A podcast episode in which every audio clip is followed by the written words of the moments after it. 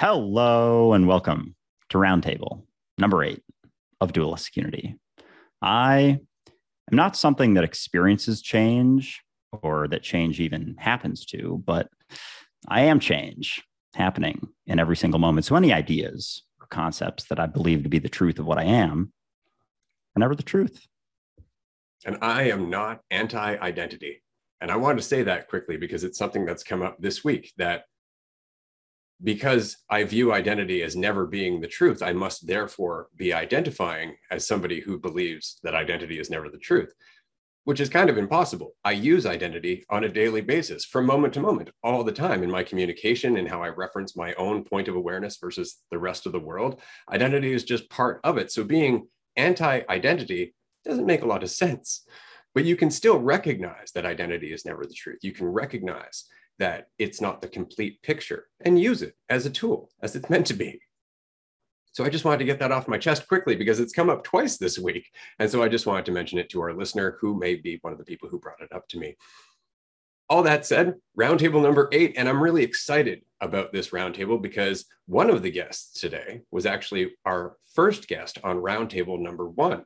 So it's nice to have you back, Sophie. Sophie and Daisy are the hosts of the Wildflowers podcast. They have been members of the Dualistic Unity community since we started almost. Daisy came a little bit later, but Sophie was one of the first people in our community group Zooms.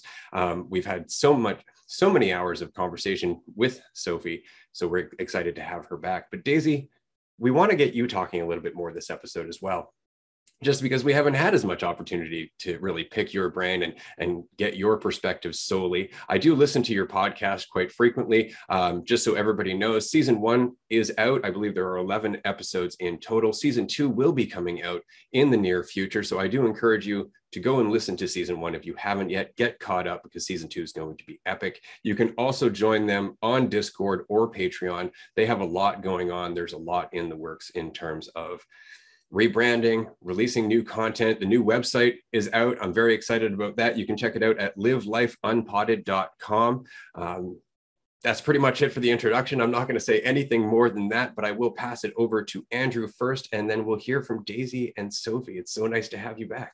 Andrew. Uh, yeah, super. I won't, I won't be long, but super excited to have you both on here. I know we've we've met in person before, and it's a fucking awesome conversation as always. It, it's like one of those conversations you don't really want to end. You want to just like keep talking for the whole day. So I'm excited to have you both on here. So without further ado, I'll pass it over to Daisy and Sophie to introduce yourselves a little bit, tell the community about what you guys are up to, and about yourselves.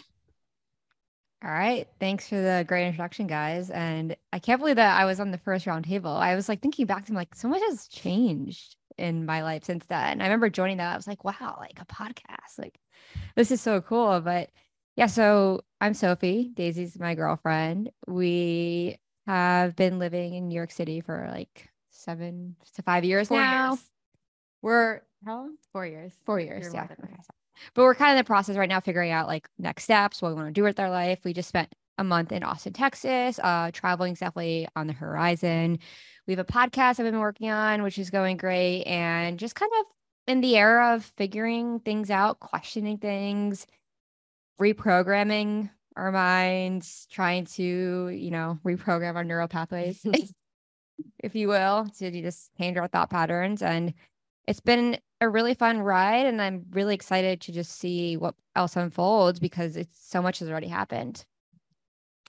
Yeah, I'll I'll add to that. I mean, there's a lot that can be introduced there as well, but yeah, I think uh we we both met when we were I was 25, she was 27. So I think those are both kind of pivotal times in your life where you start to as they say your brain fully develops, so you start to see life a little bit differently and you can pick, different paths to go down and uh, I think for for both of us and and for me particularly, it's it's just like more of a, a path of growth. So it's having an open mind and and changing your neural pathways. That's that's a big topic we talk about all the time. But um, yeah, and and dualistic unity was one of those early things that we started talking about that definitely was um, a challenging mindset to to to pass beliefs. So it's uh it's it's great to be here and, and come full circle of what kind of I feel like started us both on this journey of questioning things so excited to, to chat more today about all things questioning. That's fantastic. I would expect nothing less because if I could sum up your podcast into a theme, I would say that it's very much about sensitivity and growth. You, you talk a lot of, about transitions between one mindset and another mindset, between one identity and another identity, between one job and another job, one location and another location, friendships, communication, just living day to day. And it's all transition. It's all from one space to another, from one state of mind to another. And so you really communicate that in your episodes that this experience of transition is really the heart and soul of this conversation about personal growth. It's getting used to being in transition when I was uh, taking Kung Fu, when I had first started, we started learning all, all the positions and they're all very rigid. You know, this is one position, this is another position. And then as you start to get used to that, you, you start to think, okay, well, this is the martial art. And then my, my Sifu came up to me. He's like, no, it's the transition from one state to the other that's the martial art. It's being able to go from one state to the other without losing your balance without necessarily losing your center without losing your focus. That's the martial art. The, the structure is just there to kind of give you something to lean on when you're not sure right? So i know that when we first started speaking with the two of you the impression that i got was very much that you were just ripping things apart. You were questioning everything and more or less trying to develop a loose structure just to rely on and it was in your relationship with each other. It was looking to each other for insights, looking to each other for a reflection of what it is you were learning that day. Or at least that's the impression that I got. And so I've really enjoyed listening to the podcast and, and watching the two of you evolve, not just your discussion evolving, but also your relationship evolving. It's been a pleasure just to watch it in general. Uh, Daisy, I do have a quick question for you. When we first started speaking, you were questioning a lot about identity and you were asking a lot about you know what's the purpose of all this? Why would I rip my, my identity apart? And we really started talking about flow state, getting out of your way, not having so many self judgments, basically eh, applying a bit more fluidity to your life. Do you think that that insight that you were working on communicating to us at the time has contributed to a lot of your travels recently and a lot of the changes that you have in mind going forward? Yeah, I mean, I think step one is like getting out of your own way. And I think once you're able to get out of your own way, you have to continue to learn to continuously get out of your own way. Kind of like what you said, the transition state, like that's that's always going to be there.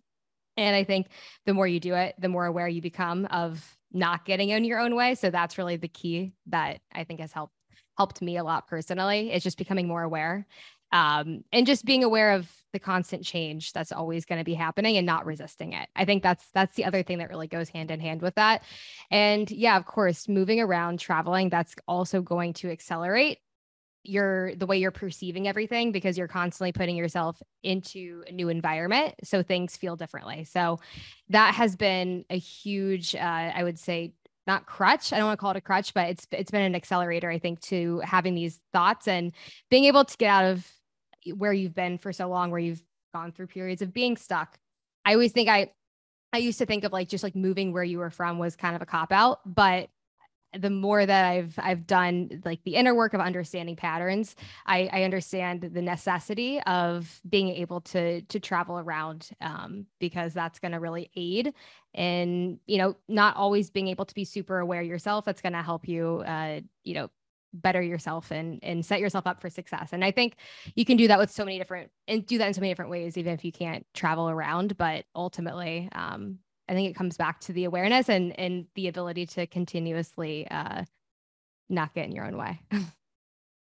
yeah, absolutely. I feel like that awareness combined with the the purposeful discomfort and like seeking that discomfort in different ways is super beneficial. And like I love the accelerator word. I don't know if that's something you heard or something you just came up with just now, but I really enjoy that because I feel like the three of us, obviously Ray has done a bunch of shit and like traveled all around and and we're in a bit, bit of a different age demographic, but the three of us are in a very similar age demographic and and I'm traveling right now too. And I feel like we're the three of us are all in a very similar space of just like, I don't really know what's going on, but I'm enjoying it. And I, am questioning a lot of things about myself, about reality, about everything. And, and so that's why I think we have such a good time having conversations together. And I've absolutely felt that. Even I've been in Costa Rica now for this is my what fourth, fourth day, fourth, third full day.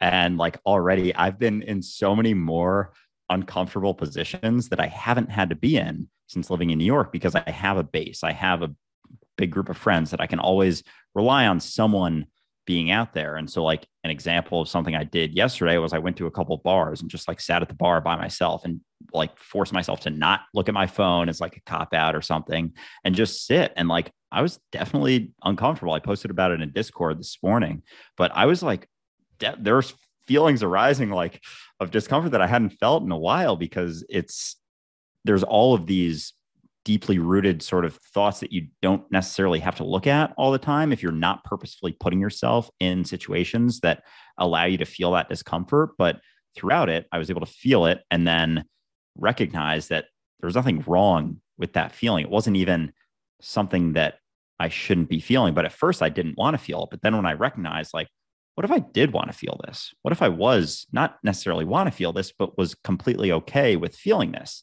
Then all of a sudden like the resistance dropped and then i was just like chilling like no differently than i would sit here and watch youtube video on my computer i was just in another environment and without that overlaid perspective and idea of you know what someone else might be thinking about me what i should be doing is this weird that i'm sitting in a bar by myself? Like all these thoughts were arising for sure. I'm not going to deny that that was happening but through that, like by the end of it, you know, I struck up some conversations eventually, but at first I kind of just wanted to sit there in that discomfort and see where it went and see how long I could feel that feeling and not resist it and allow it to pass through me. And I haven't felt like that in in years. And and that's like the third experience I've had here that I feel that. So I'm curious. I know both of you are have been traveling around a lot, like seeing different things, seeing new things. You were abroad in uh, Middle East for a while. Have you experienced more things like that, kind of getting out of your comfort zone and, and looking for that discomfort? And if so, like what sort of shifts have you seen in other aspects of your life where you come back and it's like, oh, I've, I've experienced this discomfort, like this other thing is is nothing anymore. And you have this total shift in like how you see everything pretty much. Yeah. So not really on, I don't know about traveling realm, but just on a personal experience, like I had a lot of stuff going on with my parents this year, just about like them not accepting my relationship and them not accepting my sexuality. And at first, like it was so incredibly hard. And I was actually thinking about this in my walk home from work today that like I feel like that needed to happen for me to find my own voice outside of my parents' expectations and outside of what they wanted for me. And the reason I bring this up because that was extremely, extremely discomfortable. Was one of like the most painful experiences I ever felt in my life. But now that I have that baseline, I think that's kind of like set me up to all these other experiences that I'm now embarking on, like traveling, wanting to leave New York City, realizing that being in such discomfort actually is so extremely beneficial to you. And I think even from like going to Austin for a month, like I was like, whoa, like I'm going to I'm going to Texas, like everything going on over there and going there and realizing like, wow, like first of all, Texas is not what I thought. Like all these misconceptions and judgments I've had about it. Mm. Second, there's so many other places to live in this world besides New York City. And I've had a very myopic view of that, thinking that New York's the only place to live, is the best thing in the world. I grew up with a family thinking like New York is the best, like Frank Sinatra playing all the time, like the space. And you go out to the world and you realize that like we walk around with all these narratives and thoughts like in this box and there are like bag of like the same ones we have every single day, the same the same repeated thought patterns. And then when you leave and step outside your comfort zone, and for me, that started with have, getting a girlfriend, and now that's continuing with traveling. You start to shift these thought patterns. You replace them with new ones, and you're you're like, holy shit! Like the world is completely different now. It's and I I feel even going to Austin for one month, I feel like I I just everything sh- everything has changed for me. Like I just I'm like wow, like I got out of my routine. I got out of this very rigid life. I saw my I see my life in like in a kind of bird's eye view, like looking inwards. And I think it's so important because when you have so much uh, external input and so much noise, you don't really know how you're feeling a lot of time unless you either do some extreme self-reflection in the state you're in, or you leave and you go somewhere where it's completely different. You have different people around you. And for me, traveling, like I think being around different kind of energy, being around different different input, different opinions is allowing me to peel back those layers even more. And I'm just, I'm just like so excited to continue to do that because I see that as pivotal for my growth and also to help around other people around me who I can now bounce that back off to other people to show, hey, it's possible, you know, to to leave somewhere that you're from and to go live somewhere else, you know. I and I think that that's just super important. Yeah, absolutely. I would agree that it it really is diving into the discomfort that helps us grow. But I have a question for you because we've talked about traveling around, we, we've talked about your own personal development. I know when you first discussed starting a podcast, you were a bit uncertain about doing so. And you were really determined to do it. And that's why one of the reasons I'm so excited to listen to your podcast, because I know how much of a journey went into that. Do you think your own insights, in the same way that traveling has been kind of an accelerator for growth, that getting onto the podcast and communicating your thoughts and your insights, sharing yourself with an audience that you cannot see, and just pushing through the discomfort of not necessarily knowing what a podcaster does, not necessarily knowing how to grow the audience or, or how to produce any of this stuff. Do you find that that has been also an accelerator in how you express yourself day to day or even with each other? Uh, yes, I think there was a, a ton of learnings that came from the podcast. We, you're right, we didn't know what to do. We just were like, oh, you know what? let's start this. We talk a lot. So let's let's put this on on a podcast. And no other thought went into it other than buying the right equipment and saying, let's do this. So we just started recording and of course we just started talking about like what like what do we talk about the most? And we quickly realized how difficult it is to talk about things that are difficult to even talk about off the mic, on the mic in your own life, in your own relationship. Like we we got into a lot of fights and it, it was there was it was very difficult honestly. A lot of fights. It was really really difficult. But without having all of the stressors and the deadlines and the like constant this is our life all of a sudden without having those experiences it wouldn't have gotten us to being so excited about season 2 and having more of a defined mission defined uh, message and conversation that we want to have i don't think we would have gotten it if we didn't do season one the way that we did. Because I think we knew going into season one, this was the exact conversation that we wanted to have. It was true, is with us all along. We just didn't know how to elaborate on it or even communicate it. Um, so we started with what we knew, and that absolutely helped us get to where we are. So I don't. I don't uh, regret staying up till I don't know how how you guys do it, but staying up till one o'clock editing a podcast one night to make sure it got out on time.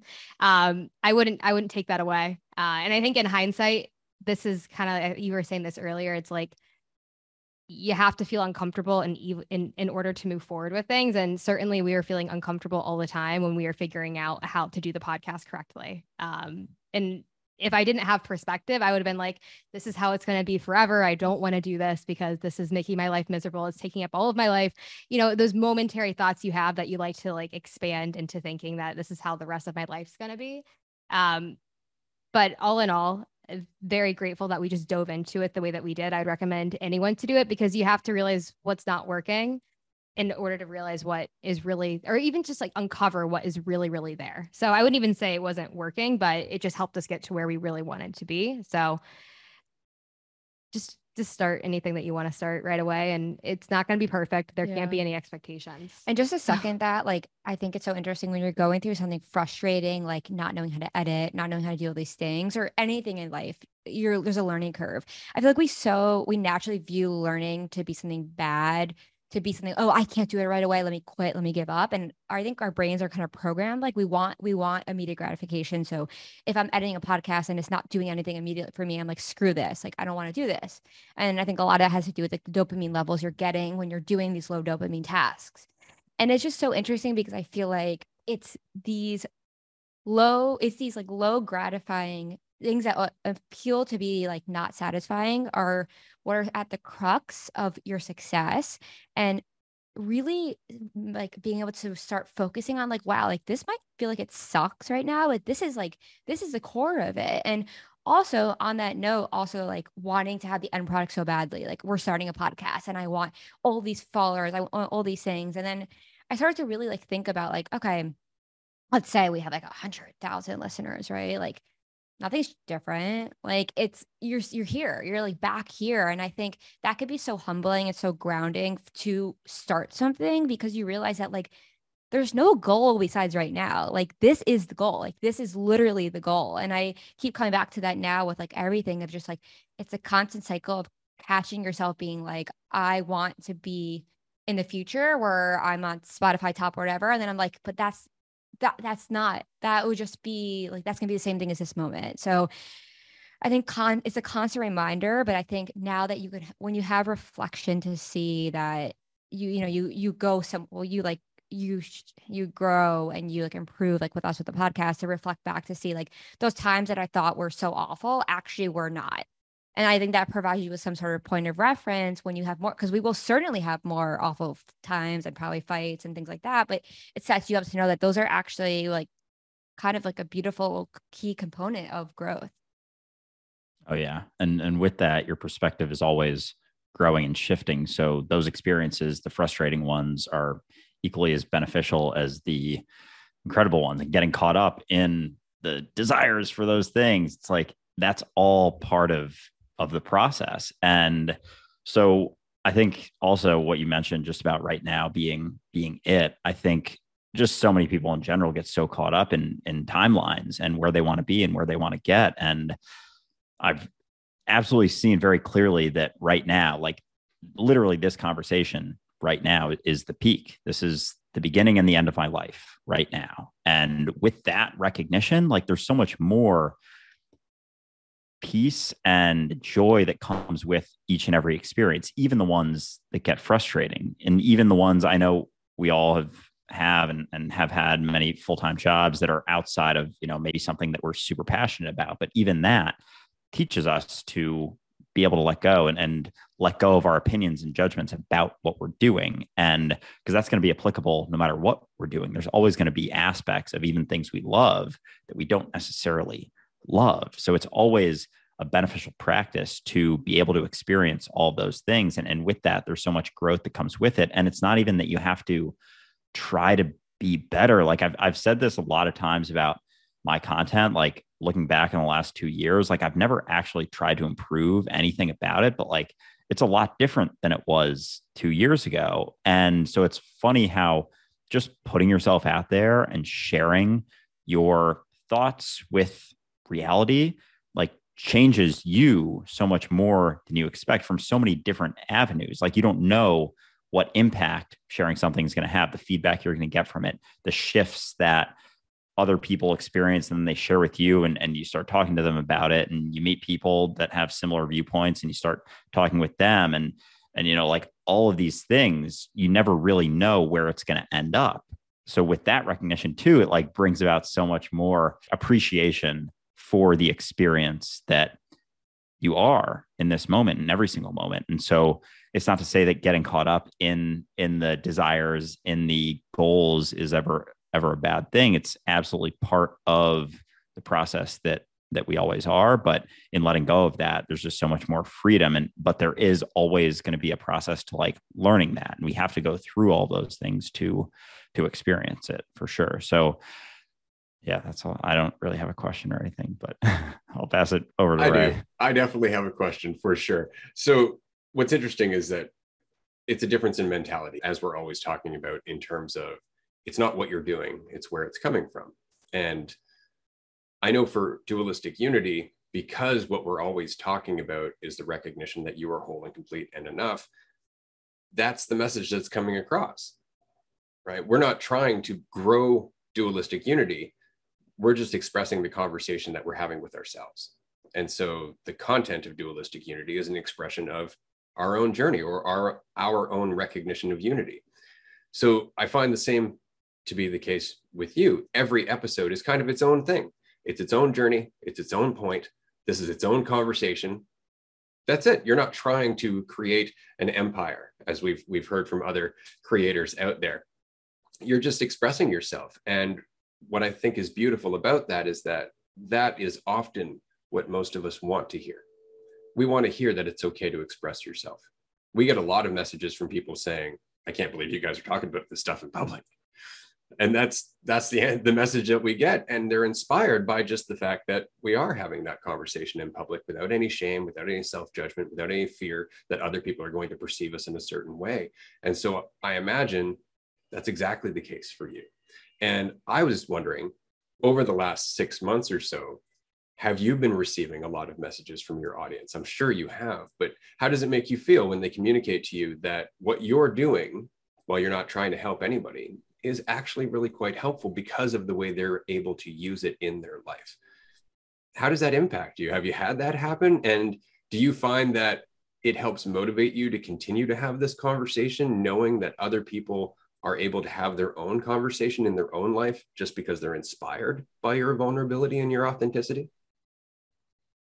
Yeah, I mean, I remember I got a DM like some girl. I don't even know where she was, but she's like, eh, this is when we're talking a lot about like sexuality and stuff. She's like, it's not safe for me to like come to terms with my sexuality right now, but like seeing where you are, like give me like hope to live or something like that. And I was like, whoa, like first of all, like we live in New York City, we live in a liberal state, we live in America. So obviously, and what we learned while traveling to Israel and to Turkey is that it's just not like that anywhere. I mean, like we got to Turkey on the day that they're burning the pride flag. Like you really see what it's like other places. And I remember when we were traveling abroad, we were just like, wow, like this, this is why we need to do what we're doing. This is why we need to talk about these things. And this is, it's so, it's like number one, it's humbling, but it also like, it makes me like so emotional because I'm like, this is not about money. Like this is not about anything. This is about like humankind. This is about giving people the ability to live authentic to themselves, whatever that looks like. And I'm realizing now that's on a, such a larger scale. Like as I, we both figure out our careers right now, we both figure out where we want to live. Like this is just about our overall identity and hearing from people that one little thing can, like one episode can make someone's life change. I'm like, now that like is a reason to do this. Yeah, I think it's a mix of that. And I think it's a mix of, I mean, whenever you podcast or put a conversation out there, it's because you want to figure out what your voice is or you want to express whatever that voice is. And I think, I think for, for us, it's like we just want to create this conversation and it's an extension of us. And I think that that is such a pure intent for a reason to grow. It's not because of X, Y, and Z profit margins, this or that. And, you know, I know like certain podcasters I listen to, like um like you guys like i know you listened to taylor. Um, we interviewed her who's part of the Dualistic community community.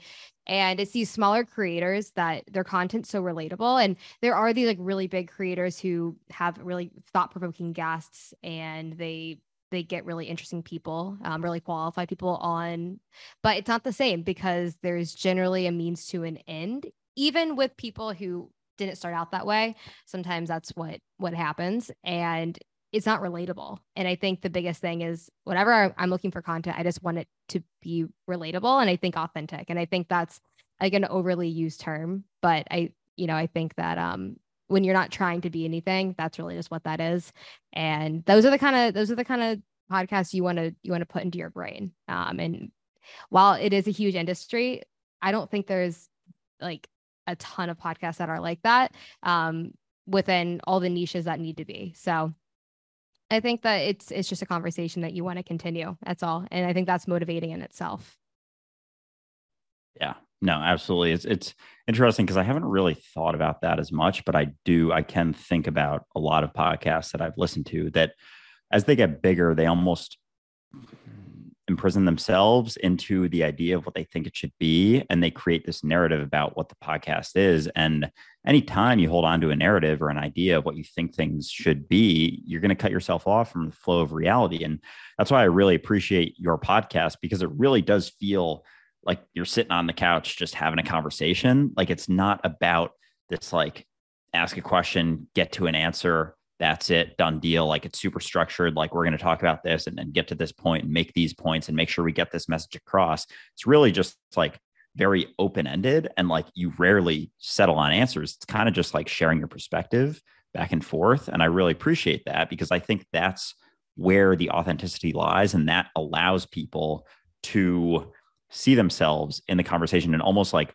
think about it for themselves as well as opposed to be like all right i'm going to listen to wild wildflowers today and like get some answers. It's like I'm going to listen to wildflowers today and like allow my own thoughts to open up and maybe see some new perspectives. And because you're embodying a state of freedom as you're expressing those messages, that's what people relate to. Like Ray was saying before, it always comes down to the mentality that you embody in the moment. That's really what people feel. That's why someone can, you know, be saying the same exact type of message and it resonates completely differently with different people because it comes down to the mentality they're experiencing and, and their desire for it to be understood even like when you let go of that and you're just out there expressing reality as reality, there isn't so much of an end goal. And therefore, there is no cutoff from the state of reality. So I'm curious going into the podcast, did you guys want to keep that in mind? Is that something that you've struggled with at all? Like I know oftentimes, like we said with larger podcasts, a lot of times they they start going in this narrative direction and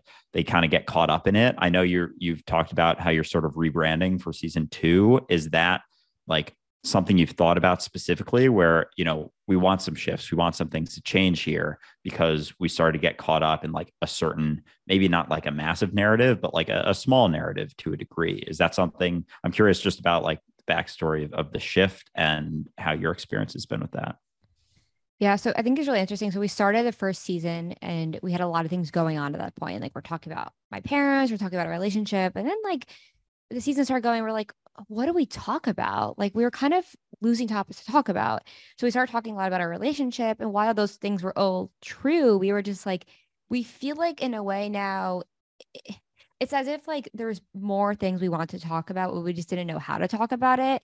And I think that like I really enjoyed not the fact that we like didn't have any sort of structure but i think it was getting super personal like we were going into our our relationship and we were going into like very like day-to-day things like that me and Daisy had a fight the other day and we realized that like we can accomplish this goal of being not having like a very structured podcast like being true to ourselves without talking about very personal things. So I think that's where we kind of realized with season two, we want to interview other people and we want to talk about maybe more like abstract things or more like you know things that we think about that don't have to do with like okay did daisy like and i fight the other day because we're not aligned right? Like i think that it was kind of hard at some point because it started to like like there was one example of like we daisy like we had got into a fight that day and the topic was that fight.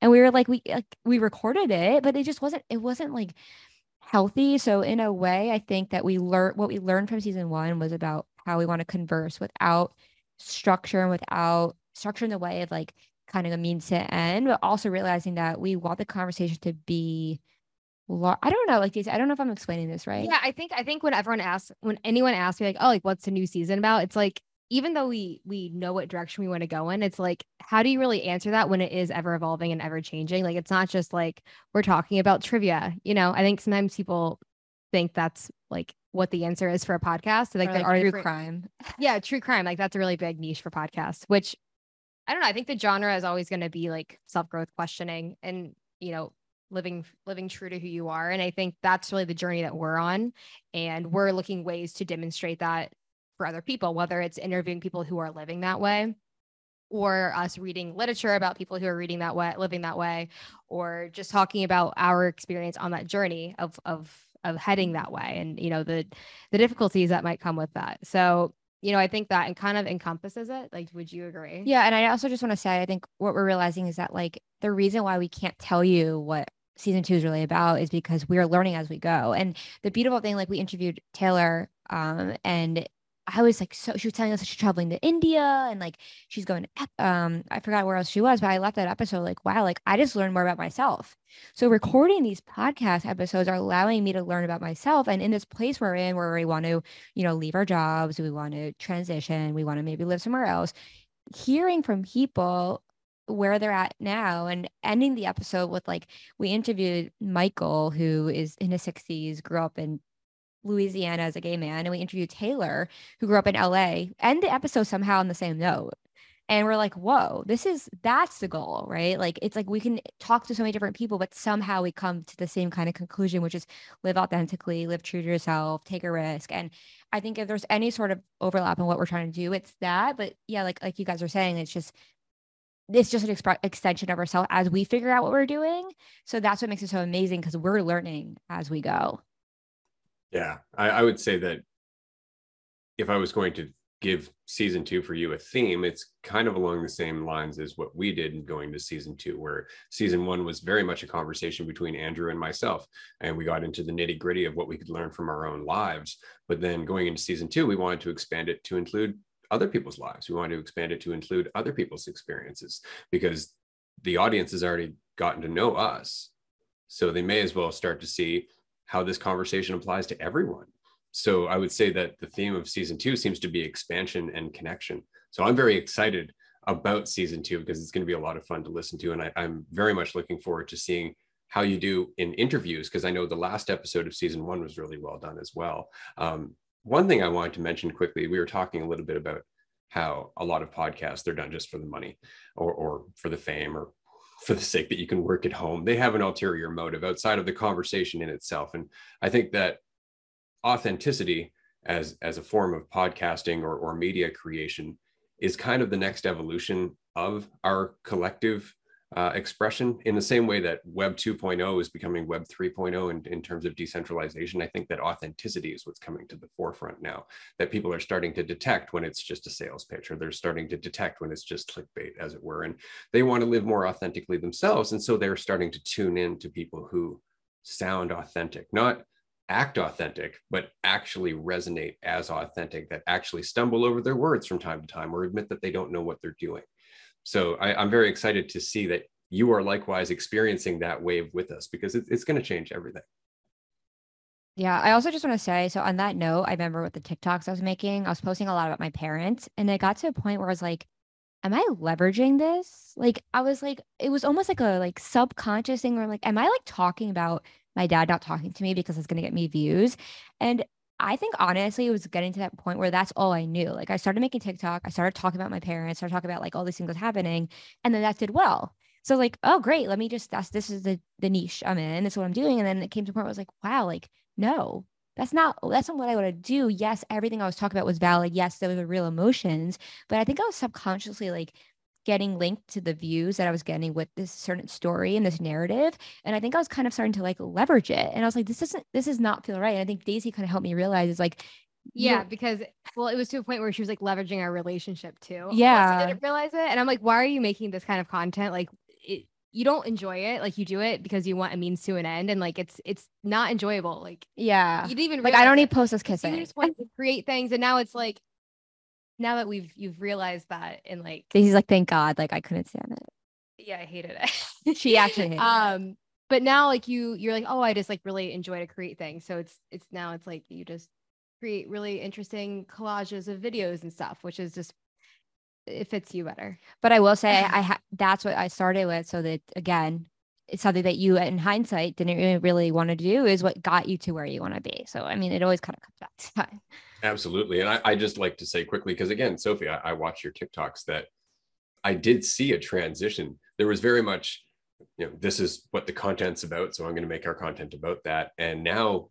as Daisy was saying, the collages that you make, the, the clips that you're making about your travels, about your thoughts, about the, when you do your voiceovers, things like that, I feel like it comes back to you more than anything else, not you as a member of us just you, your perspectives, how you see things, the things that are important to you. So I've been really enjoying them. I just wanted to say that quickly. I'll pass it back to Andrew. Yeah, likewise. No, and that and that's the beauty too of being free is you can shift. And I've had a very similar, I feel like we're on a on a similar sort of uh shift in in perspective and content and everything because I've very much had uh not like an abrupt shift, but definitely a shift in I was feeling sort of trapped into the types of videos I was making. I got I found some stuff that worked really well. Like I was able to kind of go, I was able to manipulate a message in a way that I kind of knew it was going to go viral because of what I was sharing, the way I was sharing it. But I got caught up. And I know, Sophie, you and me were talking about this on our last walk in New York like a month or two ago about the difference between a creator who's sharing their lives and, and their thoughts and everything versus one that's just sharing a message or like advice type stuff. And there's not anything wrong with one or the other. It's not anything better or worse than one or the other. But I think there can always be a balance. And, and like with everything in life, like the pendulum swings. And it's funny because when I started creating content, the first video I ever made was a YouTube video. It's about 30 minutes long. It's super, it's a morning routine, like day in the life vlog where like I'm way more rigid. My voice is super like just monotone and there's no very different energy to it. But you know, I, I went through, I've gone through so many different paths and I think the beauty of of recognizing that you don't have to hold on to anything is you can you can switch like that. You can switch in a single day, a single moment. You can just be like, that's not serving me anymore. And I'm going to try this because this is what I want to do. And yeah, sure, maybe it doesn't get as many views, but if you're free and and you are feeling it, like that's all it ever comes down to. Like you're responsible for your reality.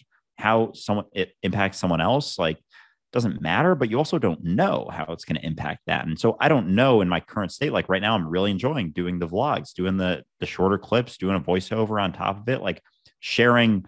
And I've kind of been able to combine like the message with the showing of my life more and like having different types of things. And it's funny too, because since I sort of made that shift, like all of a sudden there's so many different ideas that come to me. Like there's so much more creativity that arises from just like aligning with that thing that I was sort of suppressing for a little because I was like, I don't know how it's going to do. I don't know. Is anyone going to want to watch a vlog for me? Like everyone comes for me to for advice and stuff. And it's like this is so different. Like just sharing a, a travel vlog. Like what's that going to do? And it wasn't that I got so caught up in that, but there was definitely like some subconscious thoughts about it. And since letting go of that, it's like it's come full circle to recognizing like I can kind of mold both. And like I don't know what me learning how to clip up vlogs and do transitions and all of that is going to lead to down the road. Like I'm definitely going to do some vlogs at the Dualistic Unity retreat. Like that could help Dualistic Unity a lot. It's not for the intention of doing so, but it's like just this thing that I'm learning now. And I know Ray's recognized that a lot with with Dualistic Unity. So many things from his past that he was like just random stuff that he never thought he'd ever use again. All of a sudden he's like, oh fuck, I don't know how to do this. I'm like, all right, dope, because I have no fucking idea. And that's cool that you've done it before because it would take me probably weeks to figure that out. So it's cool. And it, it really just comes down to listening to yourself and letting go of your idea, more so letting go, even, even the idea of like listening to yourself. I'm not necessarily crazy about it. It's more so, I think, just a letting go of what you think you should be doing or the way you think you should be doing something or the way you think you should be saying something or expressing something. It's just a let constant letting go of everything you think you should be doing. And all of a sudden there's like another layer that's that's peeled back and there's a whole new plethora of things that you didn't even know were there that you couldn't even see before that are all of a sudden available. So I guess passing it back to you guys, like have you have you seen that more in letting go in letting go of what you think you should be posting or holding on to things that you think are working to do something that you feel more aligned with in the moment? I think this is like a widely applicable question to like just a general view on life. I think like when I graduated college and moved to New York, I was like, okay, this is what I graduated in. This is my major. This is a job I have to have. If anything goes wrong with this job, like my life is over. It's like it's like that mindset of like you are one thing for this entire life, and you're always. It's like you get on that course and then you just coast for the rest of your life. I feel like when you're a kid, you kind of just think like, oh, I'll just figure it out, and then like that's that's it. No no more difficulties. Like that's just the one thing. And I think like you can suffer in that period of time of like where you think that is your one thing. And then you at least in my experience, I started to realize like life is ever changing every day. And I think that kind of does relate back to being here in the moment versus worrying about where am I going to go in the future like whether it's career relationship whatever it is i think it's easy to to be or be fearful of where it's not where it's not going to go where you want it to go and i think kind of that is I, the irony like that's what takes away your happiness in the moment so i think being able to realize that you're more than just one thing at all times and i feel like this is the only thing we've been talking about this episode but i think that is just how this how this goes where i think as soon as you let go of needing to be that one thing that's when you really start to allow yourself to just go and you learn so many things about yourself because again you get out of your own way and you're able to actually enjoy those things and i think you probably have said that your two cents? I, I do. Yeah okay. Um Well, I think a large, such a large part of that, in order to do that, is get let go the uh, fear of self judgment, right? Like it's like, oh, I'm gonna switch up my content, and like everyone's gonna follow Andrew because he's no longer walking around New York City and like talking to the phone on his walks in the morning. But it's just like no, because then you're living again based on what someone else wants for you. And I think in order to really be free, you have to realize that like you whose voice are whose voice is it that you're listening to? Yours or your coworkers or your boss or your mom or your grandma or the random person you see in the street who you don't even know, but you feel like they're looking at you because they look like you and you just feel like they're judging you. And I just think that like when it that's why it's so important, I think, to surround yourself with people who are gonna either if you're surrounding yourself if you're trying to change your perspective and you're surrounding yourself around people who are just like that perspective you're going to probably still be that perspective unless you do a lot of self-reflection or if you like switch right like that's why like i feel like i've switched a lot of friends over the past few years and i've been really scared of doing so but it's eh, less of that input and more of different input now to get me to where place I need to be. And I think like on such a larger scale, when you fully realize like everything is made up like the to the extent like andrew just made that video like of like October is made up, Saturday's made up, Monday's made up. You can free yourself so much, and it, but it's hard. Like then you get up and you go, you go to work, and you're like, all right, time for my 9 a.m. meeting on Monday at 9:15 for this deadline next week, and you're constantly surrounded by these constructs that we're trying to break from. But I just think it all goes back to the more you challenge those, the freer that you can be, because you'll end up back were connected to truly what you want and not what you're just doing because you think that's what society wants. Yeah. And I'm going to take a hard right turn here because I want to, and it's fun for me. But what you're saying is very much the reason that I have an issue with culture. And this is definitely not an opinion of mine that people enjoy. And I often get a lot of flack for it. But culture is basically living up to the expectations of dead people and carried on long enough, it doesn't make any sense at all. I mean, look what's happening in Iran right now with the burning of the hijab and the entire overthrow of, of their cultural perspective of a woman's place, right? All that conflict is coming from the commitment to that culture as an identity, to the commitment to that culture as a source of certainty, the commitment to that culture as, as a way of living and perceiving the world. And so, just like we're talking about getting away from the perception of others, culture's got to go. And it's not that it's got to go, but it has to become more fluid in the same way that we have to become more fluid. This is why I've often said that culture should be regenerated every three generations or so. It should change, it should evolve according to the environment that we're in, according to us expressing the new insights that we're finding. But this is not a popular opinion of mine that culture in itself can become a danger and will actually stagnate us as a species. But I'm curious because culture means a lot of different things. We don't just mean like European culture or North American culture, capitalistic culture, really doesn't matter. What are your thoughts in, in terms of culture? Because I know even in terms of uh, LGBTQ, that is sometimes referred to as in culture. And I've had conversations with people who, although they're gay, don't identify with that culture. They don't identify with that entire movement whatsoever because they think of themselves as just themselves where I've met other people who identify with the culture and will defend that culture and sometimes get offended on behalf of their perception of that culture. So I just wanted to get your thoughts on that quickly. Sorry for the hard right turn there. I appreciate the hard right turn. Um, I think that I'm kind of at the point right now. And when I first started dating Daisy and first had a girlfriend, there was just this kind of pull like all right we're who what am i identifying with? Right? Like i dated guys i have a girlfriend and like people are like well what are you gay? Like what, what's going on? And i'm like well i'm kind of just like i have a girlfriend like i don't know like i'm just figuring it out. But i think my issue with all of this is that again like everyone listens to what some dude who's dead now said that like oh being a same-sex relationship is a sin you know all these things like this whole entire narrative that we created just like we have with every single thing in the world, like racism, like all these things that some person just created. And we're like, all right, let's listen to this guy.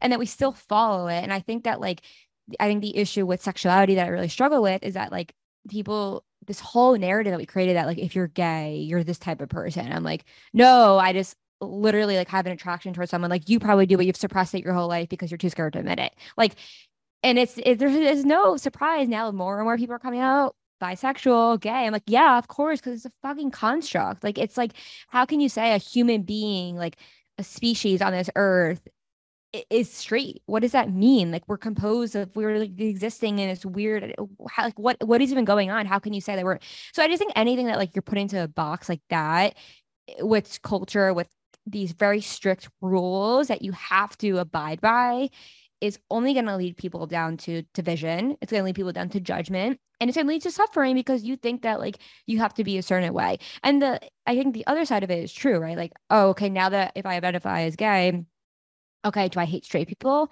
There's another side of it too, where it's like, why do we have to, why do we have these so much division? Like that's why, and we have friends who are straight and they, it's, it's really nice to talk to them because they're so open-minded. And some of them have said to us too, like, oh, wow, like maybe I would hook up with a girl, like things like that. And it, I'm not going to say to them like, well, oh, you have a boyfriend. Like then we're, there's a division between us. I think that like, again, like even when you're with a community that accepts even within your community that is accepting, there could still be division of like, okay, like I remember me and my sister went to like a pride event last year and this girl was like to her, like, she's like, you're straight. Why are you here? And just like, all right, here you go. We're perpetuating that division. So in long answer, I think I'd say that like culture can be extremely dangerous because it's saying that you have to abide by certain expectations of other people and as long as you're doing that you're basically creating division because you're you're implying one is more superior than the other one and as long as you do that you're just constantly going to feel like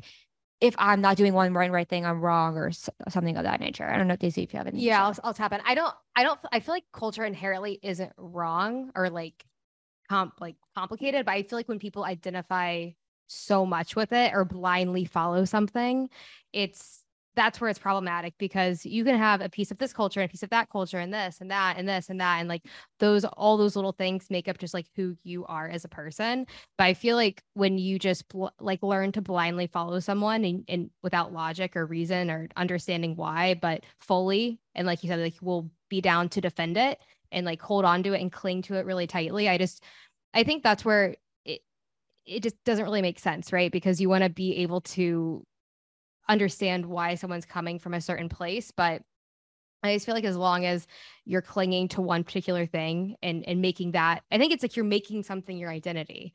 Um, and I just I feel like that's not necessarily natural to do. I think the reason people cling on to certain identities is because I don't know if they're afraid of themselves or they just don't know themselves or they just don't know how to exist without it. Um, but it was an interesting point to bring up of like where do you exist like in in the LGBT community? Because I think having a different experience growing up always resonating as someone who dated guys um, that realizing this part about you later in your life it's it's a complicated thing but it's also not a complicated thing. It just is. So it's also like you're not identifying with an entire culture. It's like well i appreciate this person who's in the community but i also don't appreciate this person just because we have one similarity. So i think that's like the the alternative to that is just like blindly following everything and saying this is this is the same. We're the same because we're from the same culture. I think there has to be questioning within any culture because if it's not working then it should it should move forward. That was a very like um abstract way to say something but i just i think you should always be questioning from within even if you have a lot of similarities because without questioning it it's like how are you going to move things forward? And i think that's what becomes problematic I also wait. I just want to say quickly, like when we started the podcast, I think we were also like, uh, now that I'm in a same sexual relationship, like I need to talk about my sexuality. Like again, like it's coming to the forefront of who I am, which is kind of perpetuating the narrative that we all have. Because again, like if your whole identity is about being bi or gay, whatever, then you're kind of perpetuating the idea that like it is an identity. It is this thing that everyone's creating. And then we kind of realize, like, whoa, like we can start talking about things because like i think andrew said like our identity we reflect freedom we reflect being comfortable in our own skin. We don't even have to talk about our sexuality in order to show that. We could you know i think one of my goals is like having someone listen to our podcast and then find out we're in a same-sex relationship after they found benefit from it and then be like oh okay. Right? I think that like again like not clinging and i think it's so easily to when you're in a group feeling like you need to because of fear of judgment. Like I already when I changed my content, I lost like five followers since. And I'm like, and I'm like, oh, like, are people upset? I'm not talking about internalized homophobia anymore. And like, that's fine. But it's interesting. Like, the fear always comes in when you're deviating from what people want from you. Yeah. Absolutely. I, I, know I regularly create content for the sake of culling some of my audience just because I, I figured they're they're sticking around for the pleasant bits, but they're not necessarily down for the, the real bits. And so I deliberately create content that makes them uncomfortable so I can weed them out and keep the, the warriors, as it were. But um, when we recognize that our identity isn't the truth, then the community that we're a part of has an opportunity to evolve. And we've had this conversation in terms of dualistic unity because people have asked us, how do you know it's not one day going to become a religion? How do you know one day it's not going to become another following? And it's because it's not a community that you can join. It is a community built of individuals. That's what runs the community is that each and every person is their own source of the experience they're having. They are the community to themselves. And we all just we've all just come together as that. But if we started identifying with it it would be a totally different impact. The community would think in a totally different way, and we wouldn't have access to the same amount of insights. So I think it's really important what you're saying that question, question, because even in just questioning your culture, you are actually giving that culture a chance to evolve. You're giving it a chance to grow through you. Yeah, absolutely. And and I think it's interesting too in talking about identity in terms of cultural identity, especially when it comes to like minority groups. And Hmm, I don't know if this is going to get a little bit controversial too, coming out as a, as a straight white male, but uh, I I feel like a lot of times with anyone and everything, identity is used as a sort of safety net, like a way to feel more secure. Like that's pretty much across the board, even if it's like a negative idea of yourself. So, because culture has become such a a place that can't be questioned from outside of the culture in so many ways. It's like because it is held on to as a sort of safety net, a security blanket, because it helps them navigate a world that they and this is this goes for anyone and everything, but a lot of times it comes from, you know, a lot of ways we talk about culture right now are with minority groups and and so because they've been in a world where they have been marginalized for so long that identity has become sort of like a way to cope with all those things allow them to give them some sense of safety. Like a lot of things that are going on in the world right now don't seem very safe for me but at least i can be sure about like who and what i am.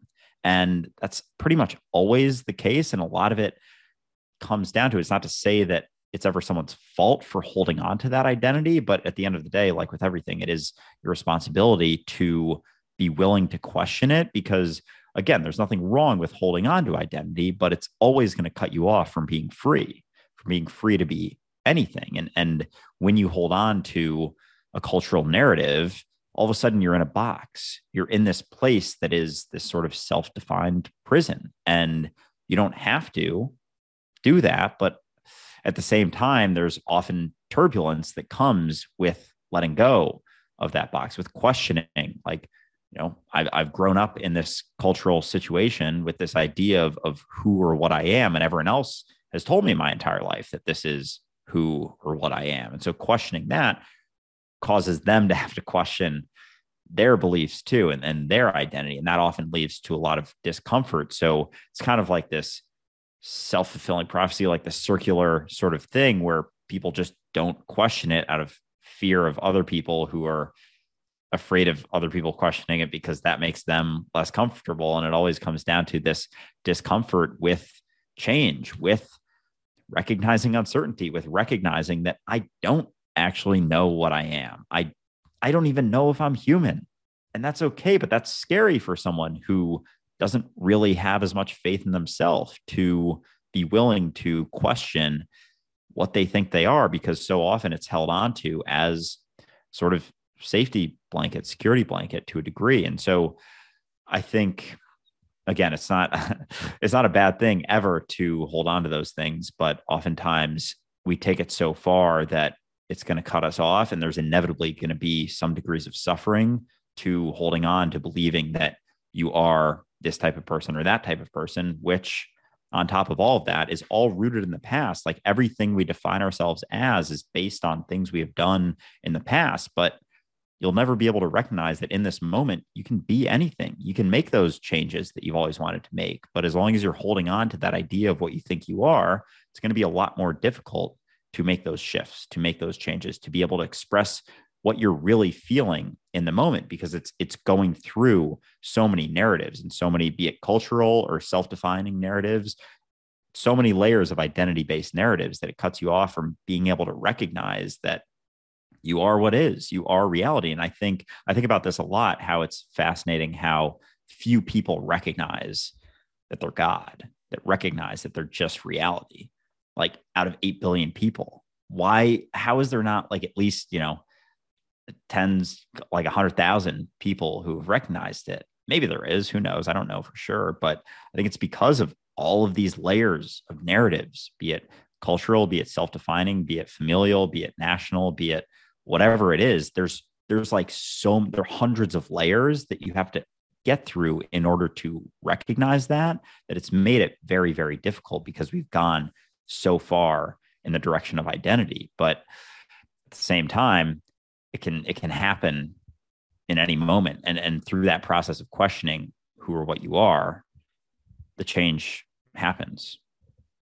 Absolutely. So i have a question. As you've been going along on your journey as you've been questioning your identity as you've been going and transitioning through new evolutions of yourself over and over and over and over again. And I, I, do want to throw you some kudos for the enthusiasm with which you throw yourself into that process of transitioning and questioning and, and, and basically shedding former versions of yourself. I, I enjoy watching it and it inspires me to see it out in the world. As Andrew was saying, you know, where are all the people recognizing their God? It's like, we're working on it. It's, it's coming. And I guess that leads to my next question through the process of this transition, as you have questioned yourself and recognized more and more of your nature as awareness, how have you found the experience of relating to one another? How have you found the experience of empathizing? I know being married, there have been several moments where I've gotten stuck on my perspective and my wife has gotten stuck on her perspective. And I know in the past, I would have just been stuck on that because admitting I was wrong or that another perspective was just as valid would have devalued me somehow. And all of a sudden, as a result of all the work I've done and recognizing awareness and so on and so forth, I see myself in my wife. I recognize myself pounding my head against that wall, the, the very same wall I'm doing from the perspective of Ray. And I drop it because I can recognize myself in my wife. It's not that I'm being nice to her, it's not that I'm being compassionate. It's just that suddenly there's a moment of recognition and it changes everything about how I deal with the situation. Have you felt that happening in your moments of frustration or in the moments where you've argued, where you've just had a moment? And sometimes it doesn't happen right away. Sometimes you got to go for a walk or just separate for a little bit, but where all of a sudden it's just, it's not that you've come to a resolution so much as you've recognized the fight is pointless, that it doesn't do anything except reinforce the prison that's actually frustrating you. I'm just curious about your experience with that. Yeah, that's an interesting thing. It reinforces the prison that you're in. Um, yeah, I think that's a really good point because ultimately, when you're in a relationship or you're in a friendship, any sort of relationship at all, you bring a certain energy to the room or the to the interaction. And of course like like energy feeds feeds like energy. And i think having a certain level of awareness of i'm feeling really upset or i'm feeling really angry and i want to project that i think realizing okay is this actually going to make this worse or is this going to make this better? Um, never going to make it better. You might think it will be but i think being having that awareness of saying uh, you know i i'm to in other moments i like actually care about this person i'm not like projecting this like anger that i have and it's like let's think about them in that moment let's not think about them as a, a punching bag kind of thing so i think that being able to be aware that you're not going to imprison yourself into the same environment of anger or whatever the emotion is um, that's going to affect you down the line. So ultimately, like you are creating one person together in a, to an extent. So it's like what are you gonna what are you gonna feed to that energy? So i think um yeah i really like that point of are you gonna imp- like imprison yourself by what you bring to the relationship? Because um, i think that's a good way to to to attest to questioning do i really need to share this in a negative way? Um and you don't have to and then it's not you're not going to imprison yourself into that conversation or that environment. Um so i think that is an extremely you it's a hard skill but i think it, it makes everyone's lives happier in the long run yeah. And it's so interesting because when, when me and Daisy met, I was like full force ego. Like I asked her if she can like buy me a Range Rover, and I was like, I need like this is like the life I need. Like I was like ready to make partner my law firm, and I was like in the relationship in the place of ego. And I think like as I started to wake up a little bit and became more self aware of how I was acting, I was reflecting like this like need to like be so prestigious in the world onto Daisy and like judging her if she wasn't that and like all these things I was doing on a subconscious level that like maybe I saw my dad do my life or maybe I saw other relationships kind of the relationship dynamic I wanted. And then I started to peel back those layers and I was like why am I doing any of this? Like I don't I this is not what I want. And I think you guys had an episode was really interesting. It was about like manipulation in your relationship and I started seeing like I was kind of like manipulating, manipulated a little bit of like because I was doing things out of uh, like I like I was doing things out of not like it, I don't even know explain it. Like I was doing things for like my own self interest because it was perpetuating this narrative I had in my life in my head about how I wanted my life to be, and then that was like that was that was that was manipulative because I was trying to like I wanted Daisy to be a certain type of person. This is probably the first like two months we were dating, and then like and Daisy can attest to like I'm I feel like now versus when she met me, it's just like completely different person. It feels like, but in order to really have love in a relationship, I've learned that like you can't come in with judgment. You can't. You have to let go of your all your preconceived notions about how a situation should go, and you also cannot ref- project your emotions onto someone else. If we're in the kitchen and something falls and Daisy drops the food we're making, like it's not her fault. Like what good of it is going to do for me to get mad at her? And I think I've like fully realized like I we like I like really don't really get mad that much because I just don't see a point to it. Like I've come to realize there's no point to getting mad. We've talked about this so much in dualistic unity. Like I stub my toe, I'm not gonna scream like start cursing like out the window anymore because you get to the same result. You're you're back here in this moment. So if in a relationship you could apply those practices and you realize that fighting's not going to do anything, yelling's not going to do anything, and like it's you're always going to get back to the same place, you might as well just proceed with like mindfulness, calm, and love. And then all of a sudden, like our relationship grows tenfold because we're meeting each other at the same place. We're talking to each other without judgment and with love and with empathy. And I'm not expecting Daisy to be this perfect person because that doesn't exist. And if you're dating someone because of the ideal that you want them to be, you again, that's in a way manipulation because you're not even present. You're living for the person that you want them to be in the future. And I wholeheartedly accept who Daisy is right now and what that gives so much freedom because I don't want her to be anything else but who she is right now. And it's really hard to strip away from that. Well, what you were saying earlier about you have to surround yourself with the input that you want to exput. I feel like when we first met, if you looked at us, you'd be kind of like, why are they together? Because it didn't make were, sense at all. We were in different skins when we first met. And then I think we shed those skins as we came into our relationship. Um, and I forget the point that I was going to make, but I think ultimately, oh, yeah, it was kind of like you were dating me because you didn't know why, honestly. I didn't know why. And it took us an extended period of time to realize why we liked each other because it was once we shed our skins and just allowed ourselves to, to really be who we were. And in a way, like we kind of helped each other do that, which is um, which is interesting, but I would say hopeful. And I also just want to say in the relationship sense, it just goes to show like I don't really believe in love at first sight because I feel like two years later now I'm finally see why me and Daisy are together.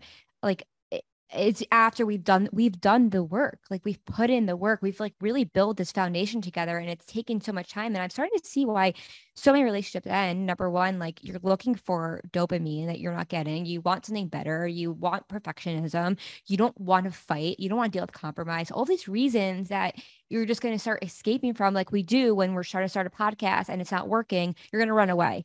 And i think realizing like it's no such thing as ever having that perfect thing and so too in a relationship, but it's not that you ever get perfect, but you get acceptance. And with acceptance can get you can get like the most amount of love because you're constantly just there in the moment. Absolutely. Yeah. And it's it's fascinating how letting go of those preferences and, and opinions and those personal ideas that you have about the way you want things to be is to a degree letting go of yourself. Like our idea of ourselves are made up of our opinions, our preferences, are the things we want to happen, the things we think are good and the things we think are bad and, and what we want something to be or become. And, and so as we let go of those, we're letting go more and more of the idea of ourselves. So I can only imagine that this, because I feel like you guys are on, obviously, you're in a relationship, you're seem like very open with each other, and you're also going through a lot of personal shifts. I know I've had conversations with both of you, more so Sophie, and I know Sophie, question everything and, and love to talk about this stuff. How has this conversation of like the deeper stuff that, you know, Dualistic Unity talks about a lot, you guys talk about as well. How has that impacted both your relationship in terms of like how it goes, but also conversationally in terms of like finding a balance between wanting to be deep because it's super fun to be super deep. And when you have someone else there who's kind of going through the same stuff and questioning can be a lot of fun. Have you sort of had to find a balance between like, all right, we're going like it's okay to go deep, but then like we got to pull back sometimes and like stay kind of shallow because like that's okay too. Cause I know I found that with both my family, friends, uh, people I interact with day to day. Mm-hmm. Um, but yeah, curious about. I struggle with this more, so I'll let Daisy explain. Yeah. So when we first when we first met, I I didn't like questioning things. Like it made me uncomfortable, honestly. And for the first phase of our relationship, she would question things like little things. And I'd be like, why? Like, why, why do you want to talk about that? Like, I don't see the purpose in talking about that. And I've always liked Resistance. like deep conversations and stuff, but she like really pushed me. And I realized through listening to Dualistic Unity early on, like one of the earlier podcast episodes, I was like, oh, like this is because it makes me uncomfortable to think about these things because I don't know if there is an actual answer to this. And that makes me uncomfortable. Like that makes me wildly uncomfortable. Um, so I've definitely learned to get more comfortable with that and question things as well and and realize, and yeah, I think it definitely brings on like a level of like anxiety when you don't know something about something. I think that can bring on a lot of anxiety. So that was that was a lot of the resistance I think I would initially pull up um, in our relationship when she would want to question things. And it's been, I mean, like two years now, so we've learned to to have these conversations and i think it's an interesting point of like where do you draw the line how do you not like let this become like all of your conversations and i think that when you're in a relationship and you like do see a lot eye to eye on a lot of things and there's a lot of things to talk about it, you can spend a lot of time just generally talking and you have to know when to when to draw the line. And i think with this stuff it's it's tough because it can be so mind expansive to think about this kind of stuff and talk about it all the time. Um and having that in a relationship is really lucky because sometimes it can be hard to find these people to to talk about this kind of stuff with.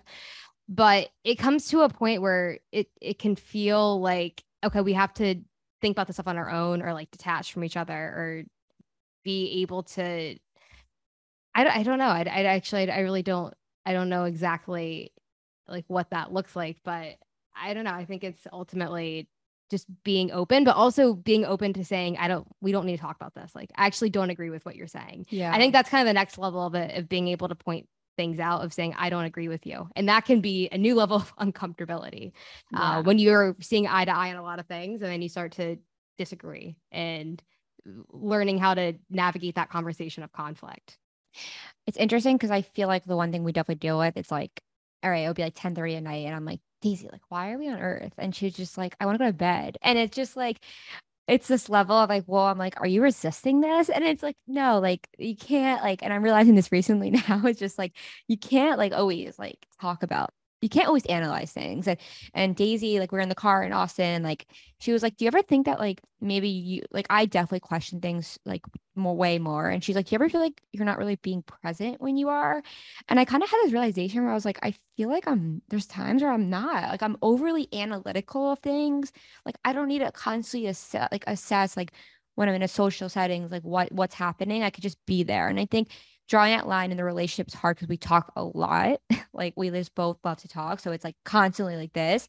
But I think in general, realizing like you can have this conversation, but it doesn't it doesn't need to consume your life because just being is it. Like just you existing and us just going about our lives without talking about it is just as uh powerful as it is to be continuously talking about it. So that's something I've realized actually like the past two weeks that realizing like I don't need to question things like every single second. And if Daisy doesn't want to talk about it, like that doesn't mean like some of my eh, like I would definitely get kind of angry sometimes of like is she resisting it but it's like i can't now project that onto her and that, i think it's it's it's hard when you're kind of waking up because you want other people to be on board with you at the same at the same time but especially when you're in a relationship but i'm realizing it's just i can't like i can't I can't like as, as, that's not me to pressure her. She needs to think about it when she wants to think about it. And I think that's something really hard in a relationship. But I think in life, like you have friends who aren't on the same page, do force it on them. And we've definitely really more aligned now, but I have to be understanding that like our brains are wired differently. And when Daisy wants to go to bed at 10 30, like I don't need to like start asking her about like the Big Bang Theory. So it's been it's been some good progress. that is totally fair. Yeah, it's like, are you resisting this conversation, or am I resisting the environment that's not welcoming this conversation?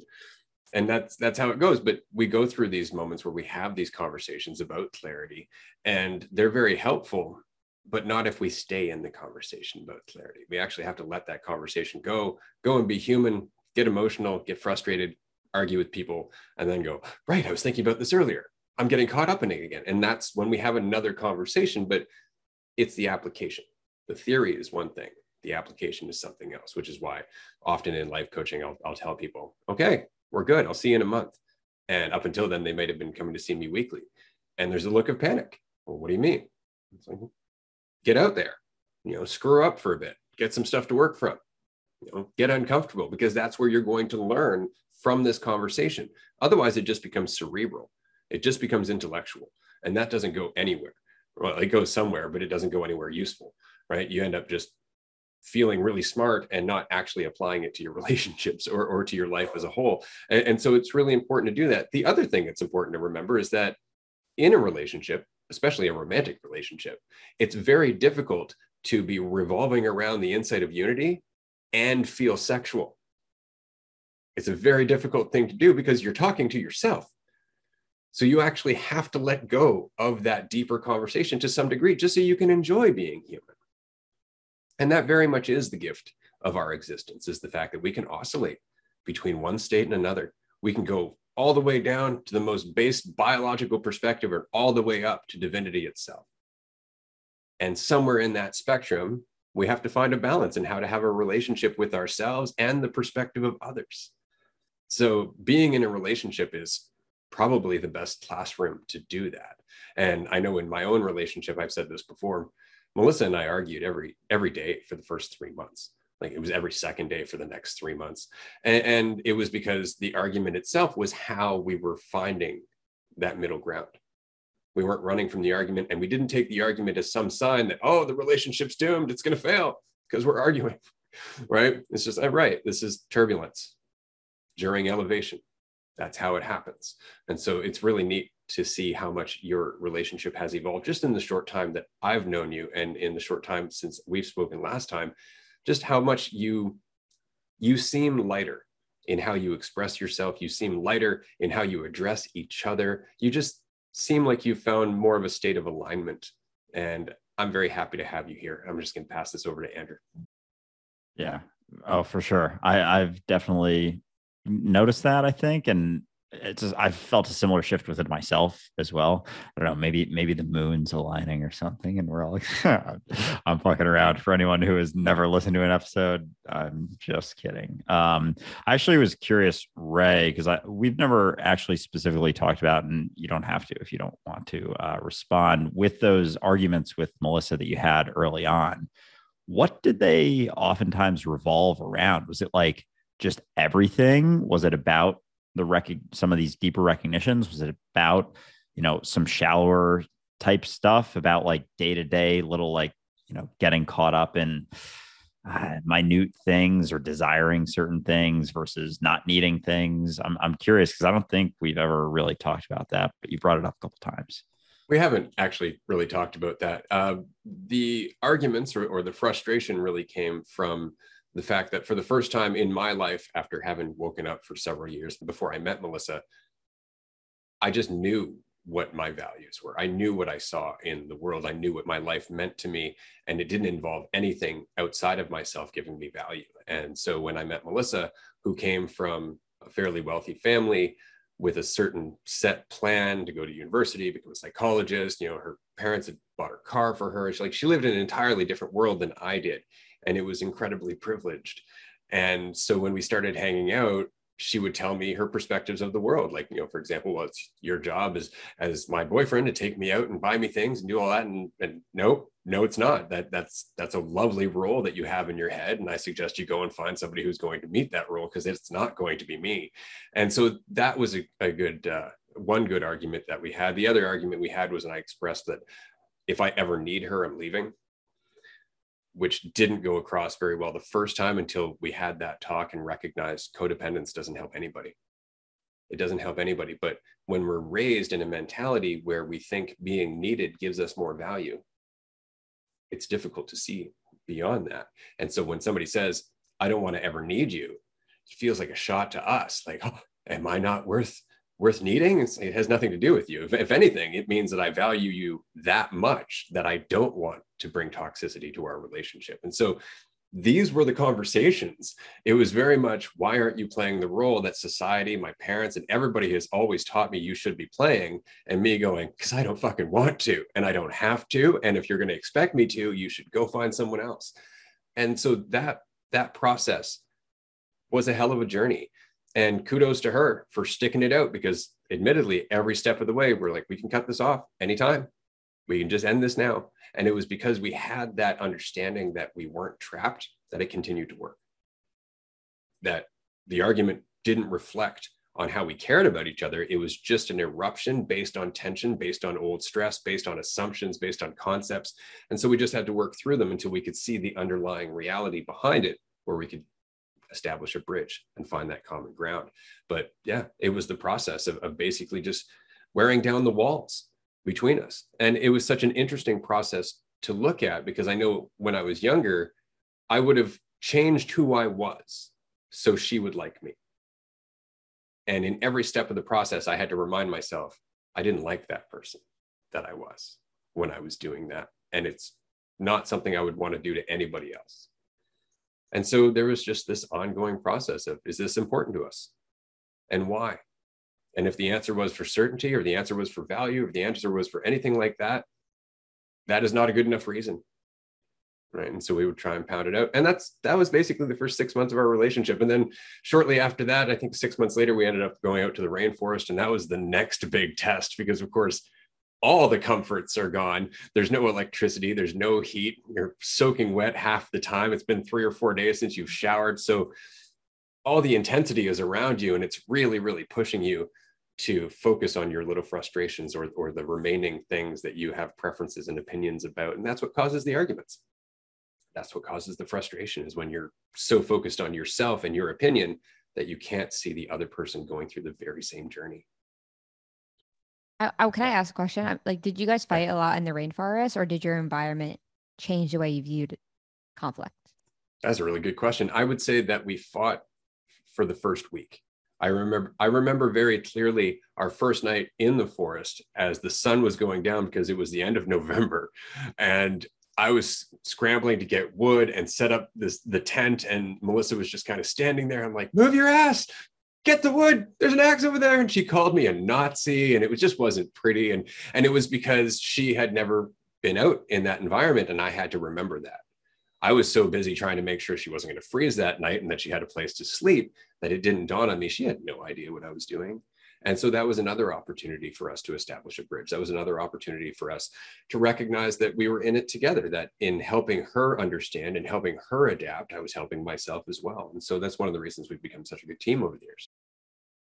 Yeah, that's, I appreciate you sharing all that. That's a lot of fascinating information. I feel like your relationship is unique in our society. And it's fascinating how we've gotten so caught up in this this feeling that being needed or that someone should need you and you should be able to complete someone has become like norm and the expectation and everyone has so many ideas of what a relationship should be and it really like anytime you are acting in a certain way or feel like you need someone or someone should need you like you're not going to be able to act authentically and so it makes me wonder how few people are really acting authentically out there, but it's such a almost like visceral, like a sharp thing to say, like, I don't fucking need you. I, I don't.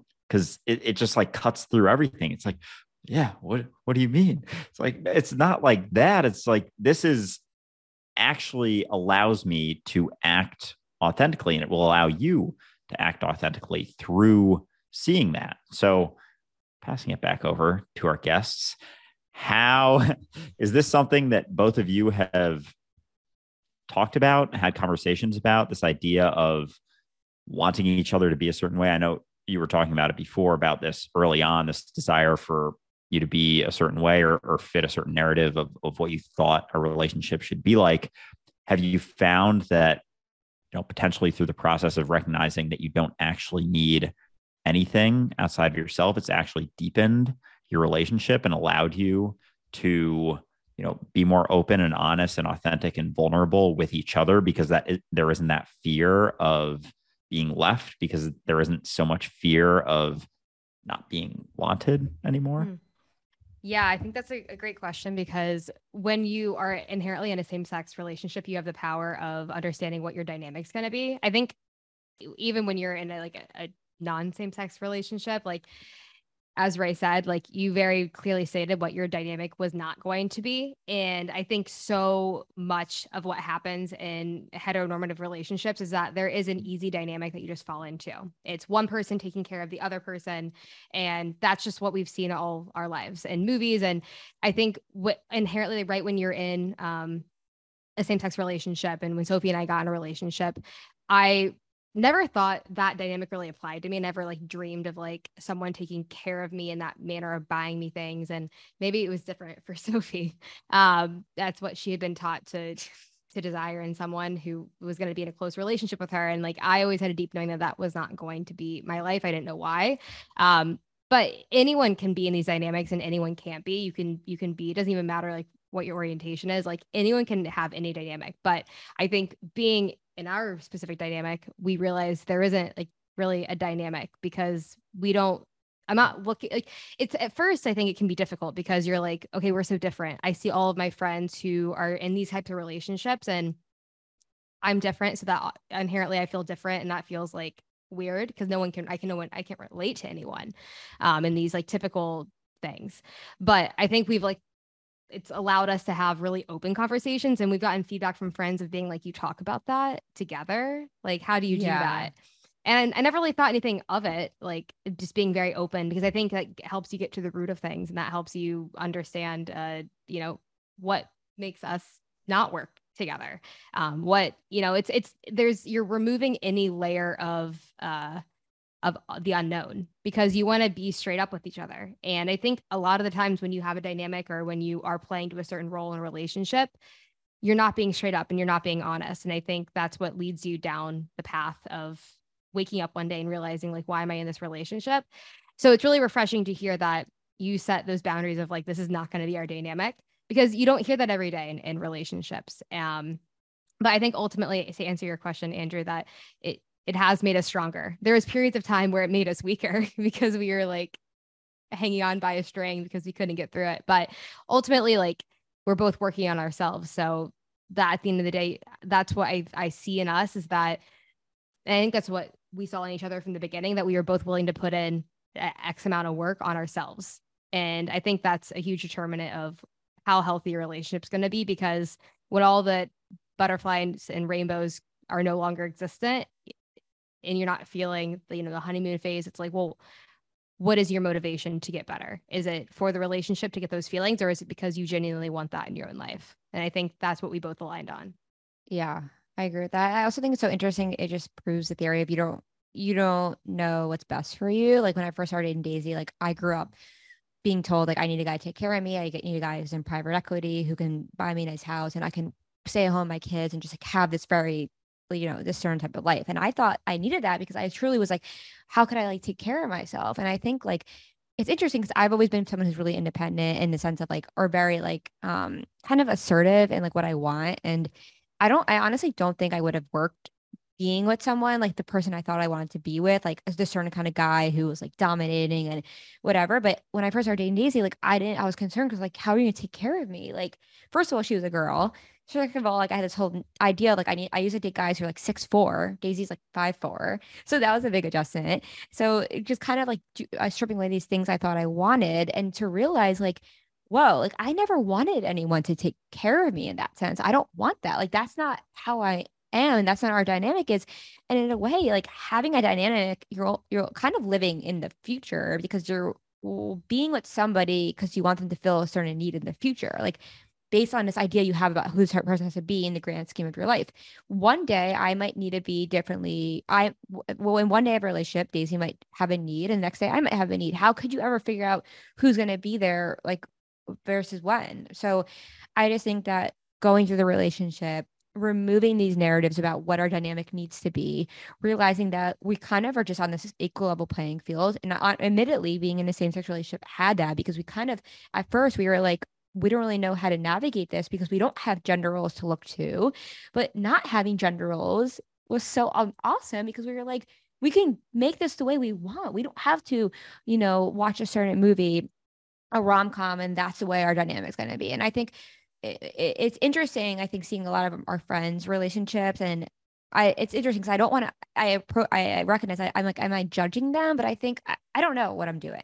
But I think that like when I think hear their relationships I'm almost just like it feels like they're so like all right we're getting married like we're doing this we're doing all these things. And again you're just checking out the list you're checking out the list. And I, I, I marriage is not even like yes in the future I don't know. Like it's like I thought I used to and I'm I've it recently gotten to a point where I'm like is having kids selfish?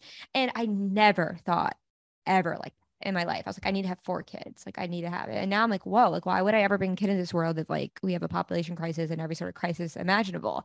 So it's just crazy how you don't know what you want. And by stripping back the layers again, you get to find out, whoa, like this is this dynamic what works for me and this is now bringing out if i was dating someone who was like controlling i don't even know like where i'd be right now like if i was dating the person i thought i wanted to date so you just never know what's best for you. And that's why you have to question things. And you might end up somewhere that is so much better than the place you thought that you needed to be. And just quickly, I just think questioning just any side of any sort of uh, dynamic or stereotypes that you have in a relationship is so empowering. I think that whether it's Hollywood or movies that teach us our entire lives to like look for these pivotal moments of like getting married having kids like those are all really really great things um, but i think there's a pressure that's put on people to do it within a period of time that they think that they have to fall into that and i think that really takes away from thinking about other areas of your life and people think that has to be like what they prioritize and i think it's just very empowering to to realize like okay maybe i don't want that. And i think not everyone has the chance to think do i really want this? They just automatically fall into it and get the pressure of of going down that line. Um, so i just think that in a way like we were blessed that we didn't have to that we had to question it. Like it's not really desirable to question it right away but uh just i think questioning everything is really what's going to help you ultimately get to a place that is going to make you just the happiest. I also want to ask andrew a question like Andrew, how uh, has you waking up changed the way that you view dating and like the way that you, you as a guy in this world view the dynamic that you're looking for in a relationship? Like, what, how did you view it when you were 22, and how do you view it now in terms of the type of relationship that you want? It's like become our podcast. I'm just kidding. no, no, that's perfect. We really appreciate when people come back with questions as well. Like this is the conversation. It's yeah, so I appreciate that. Yeah, I uh, I had a lot of thoughts as as you were all talking about that because yeah, there's been some massive shifts, and you know I have no certainty about anything that I always. Not that I ever had any certainty, but I always thought I had some certainty. Like, oh yeah, I'll, I'll get married. You know, three kids sounds nice. I feel like a lot of times people want to have what they grew up with if they enjoyed their childhood. And like I have two siblings, so I was always like, oh yeah, three seems like a great number. And now I'm like, I have no idea if I'm ever going to get married. I don't need to get married. I don't know if I'm ever going to have kids. I definitely don't need to have kids. Why would I need to have kids? I feel like having kids has become this sort of like another egotistical sort of desire to, you know, spread my seed and and that's you know more of me it's like it's all me when you see that it's like you don't need to directly have a child necessarily, but um, yeah. And with that, like I've told people close to me in my life, like I don't know if I'm ever having kids. Or in, initially, this was a while ago, like closer to a year ago. They they had a visceral reaction, like, "What are you? Oh, what?" It's like, yeah, I don't fucking know. Like, what do you mean? No one knows. Like, anyone could be like not be able to have kids. And it's like then all of a sudden there's like this resistance to the way reality is. But yeah i had a friend in college who one of my best friends always said i'm never having kids.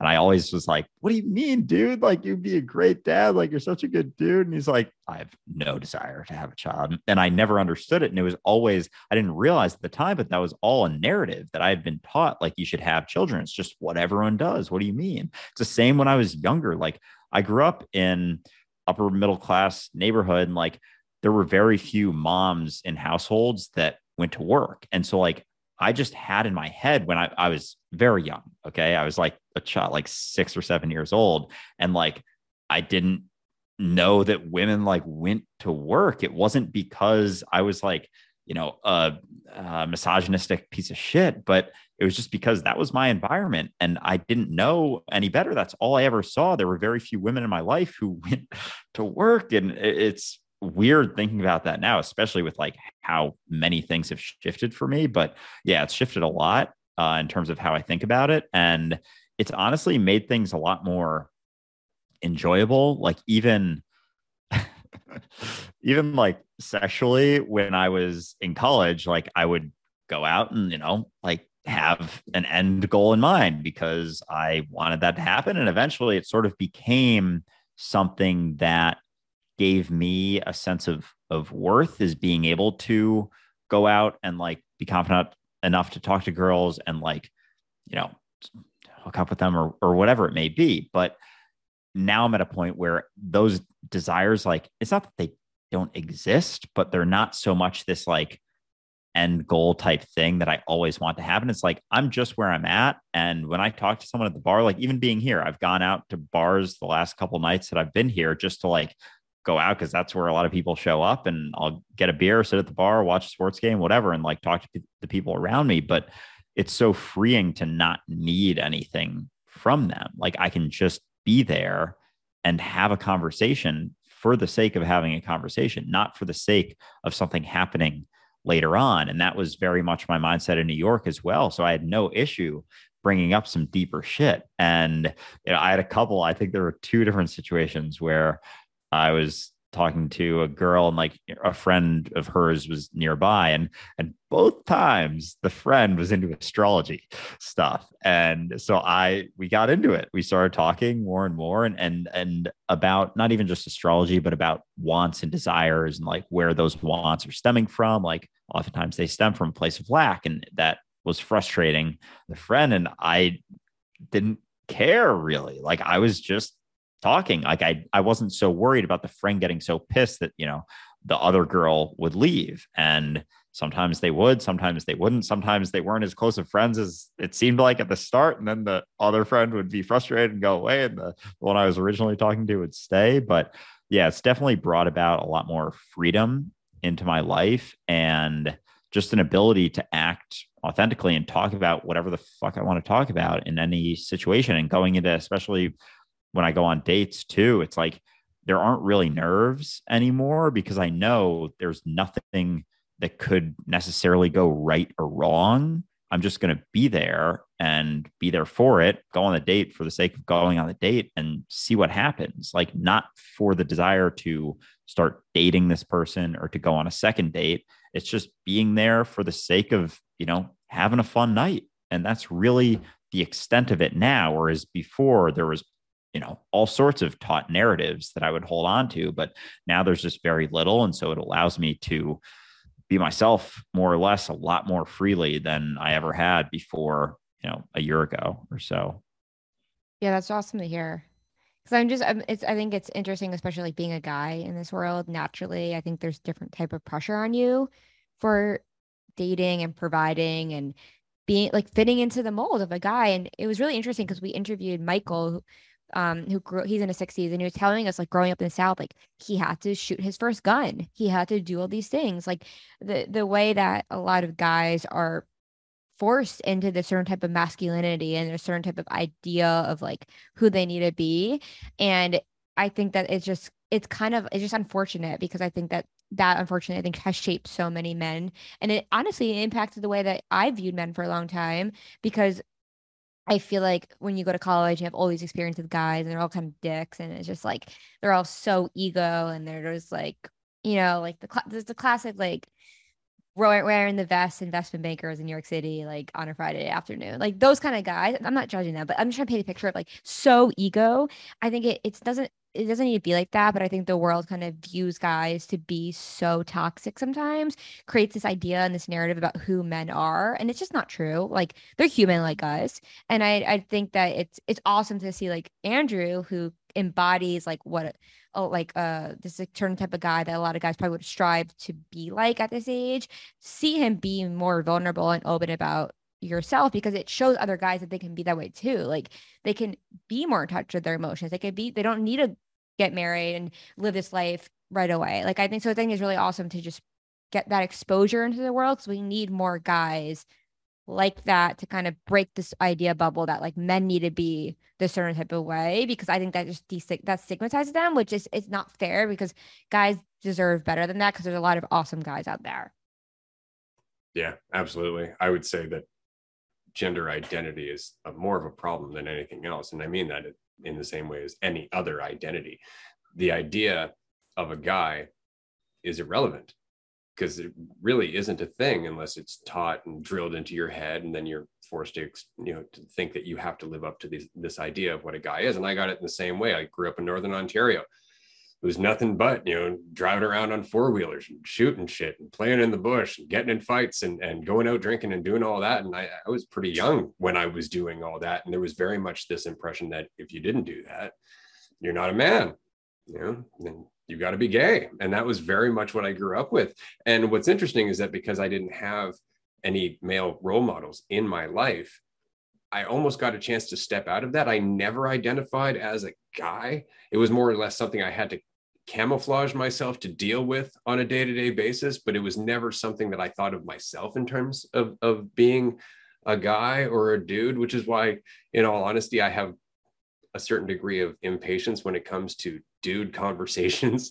uh, about typical stuff like you know going to the gym watching sports and how many beers you drank on friday that kind of thing. I, I have no interest whatsoever but again i've learned how to adapt to those conversations and blend in because I've had to over time. But I think that if we were all just let go of this idea that our body defines our role in any way, shape, or form, that we would have an entirely different conversation. I mean, when it comes to the, the difference between male and female, we're really just talking biology. And in that case, we're really just talking about the different attributes that we're born with. I mean, men are, are born typically with more physical strength, women are born typically with more intelligence. And again, I'm, I'm, I'm not, I'm I don't mean to generalize there, but it's typically true. And because of those attributes, we've taken on different roles throughout history. But the problem is, is that then we started saying, oh, well, if you're female, you must have that role. If you're male, you must have this role, just because that's what we did by and large, not all the time. So we're always generalizing, we're always forcing it into identities. And then we think we have to live up to those identities and it creates nothing but conflict and stress and, and so on and so forth. But i'm not going to get into gender identity in this roundtable because that conversation could go on for a, a, much longer period of time and i'm sure we will get into it eventually. We are coming up to the two hour mark so we are going to wrap up here. I did want to say very quickly that the overall theme of this conversation has been the importance of letting go the importance of getting out of your own way and establishing sensitivity which really is the foundation of any solid relationship. And so, in the same way that I experienced it in my life, Andrew's experiencing in his life, you're both experiencing it in your life, in your relationship with each other, as well as your relationship to your audience. I think it's incredible to see this happening, that the insight of letting go is really getting its stride in our collective mentality. And I thought it was really interesting today that somebody implied to Andrew that although he is on his journey to letting go, because he's still promoting dualistic unity. He hasn't really let go yet. And I thought that was a really funny statement from somebody who's never listened to the podcast, because if they did, in the same way that the Wildflowers podcast is done for the enthusiasm of doing it, so is dualistic unity. This is part of the process of letting go. Our podcasts are an embodiment of our process of letting go. And so I'm very inspired every time you release an episode. I'm very excited for season two. Thank you so much for joining us. I'll pass it over to Andrew here before we wrap up, but I, I just wanted to say it's nice talking to you again.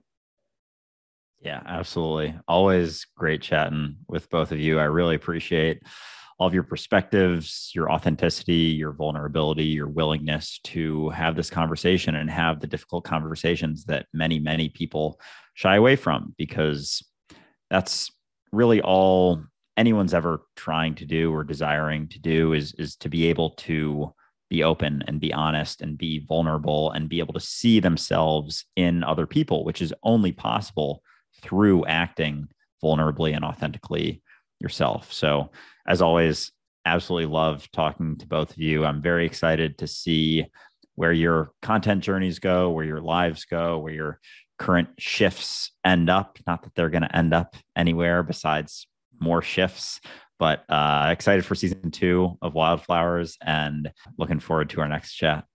Yeah. Thank you guys so much for having us. And it was great chatting with you and, and talking about everything under the sun. yeah, this is, I feel like we could talk for like five hours, honestly. There's so much to talk about. But yeah, thanks so much for bringing us on. It was so awesome. And I think just like you guys said, like the point is just to keep having this conversation, not because it really doesn't not that because for any sort of reason besides because we need to have the conversation so other people could have the conversation so other people can have the conversation. And ray says it's ripples right? So uh, thank you guys so much for letting us come on. It's, it's been such awesome and we just look forward to this conversation continuing to grow well, we're definitely going to have you back in season four. To our listener, I definitely encourage you to go and check out the Wildflowers podcast. Join them on Patreon, join them on Discord. If you're on our Discord, you can actually find both Sophie and Daisy there. I'll get them to leave a comment after this episode goes live so that way you can find them easily. Thank you so much for joining us. We will see you again next week for episode 16. Hi, everyone.